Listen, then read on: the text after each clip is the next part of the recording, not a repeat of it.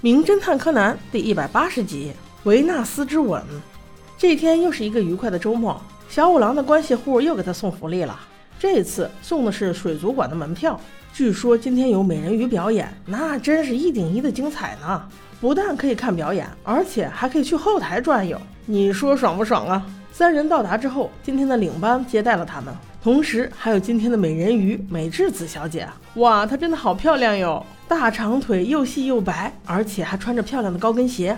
小杰真的好羡慕。小兰突然问道：“美智子小姐，我想问一下，您在水里能憋多长时间气呀？”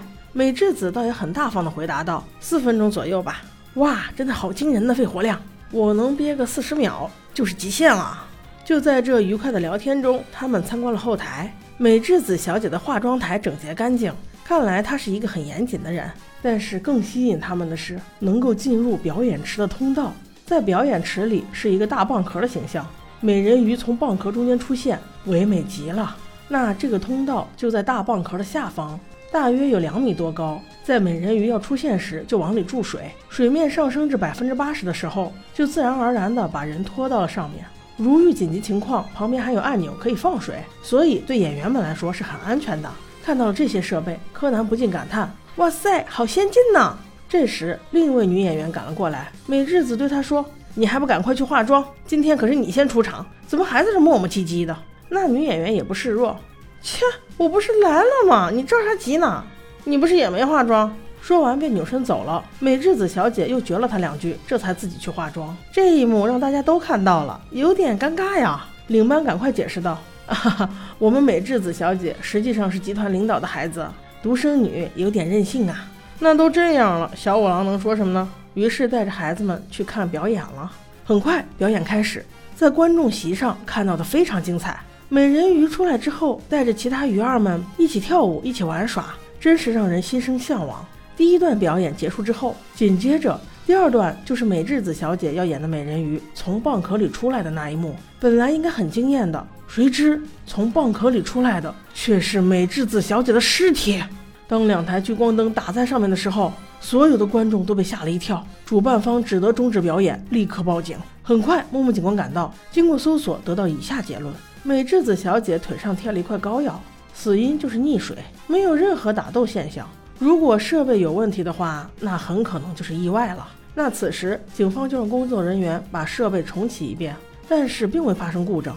木木警官又把目光聚焦在贴在死者腿上的那个膏药上，也许是因为他旧疾复发，所以不慎溺水。事件还是在向意外发展呀。那从始至终，柯南都没有闲着，他发现了三个疑点：第一，美智子小姐的妆台很乱，完全不是她的风格，这说明她化妆时遇到了意外。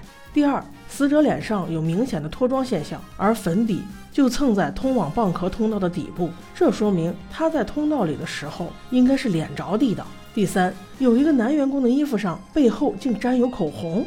当这些疑惑都串成一条线时，他懂了。于是沉睡小五郎上线，开始了今天的推理。凶手先是将在化妆的美智子小姐用迷药迷晕。然后很贴心的给她腿上贴了一块膏药，故意扰乱警方的视线，让警方以为美和子是因为自己腿疼，所以才溺死的。但是他不知道的是，美和子小姐是一个非常严谨的人，如果腿疼的话，她宁愿不表演，也不会贴着膏药去表演的。然后他将被迷晕的美和子小姐驮着扛到了通道放下，这样的话，美和子小姐刚画完的口红就毫不例外的沾到了她的身上。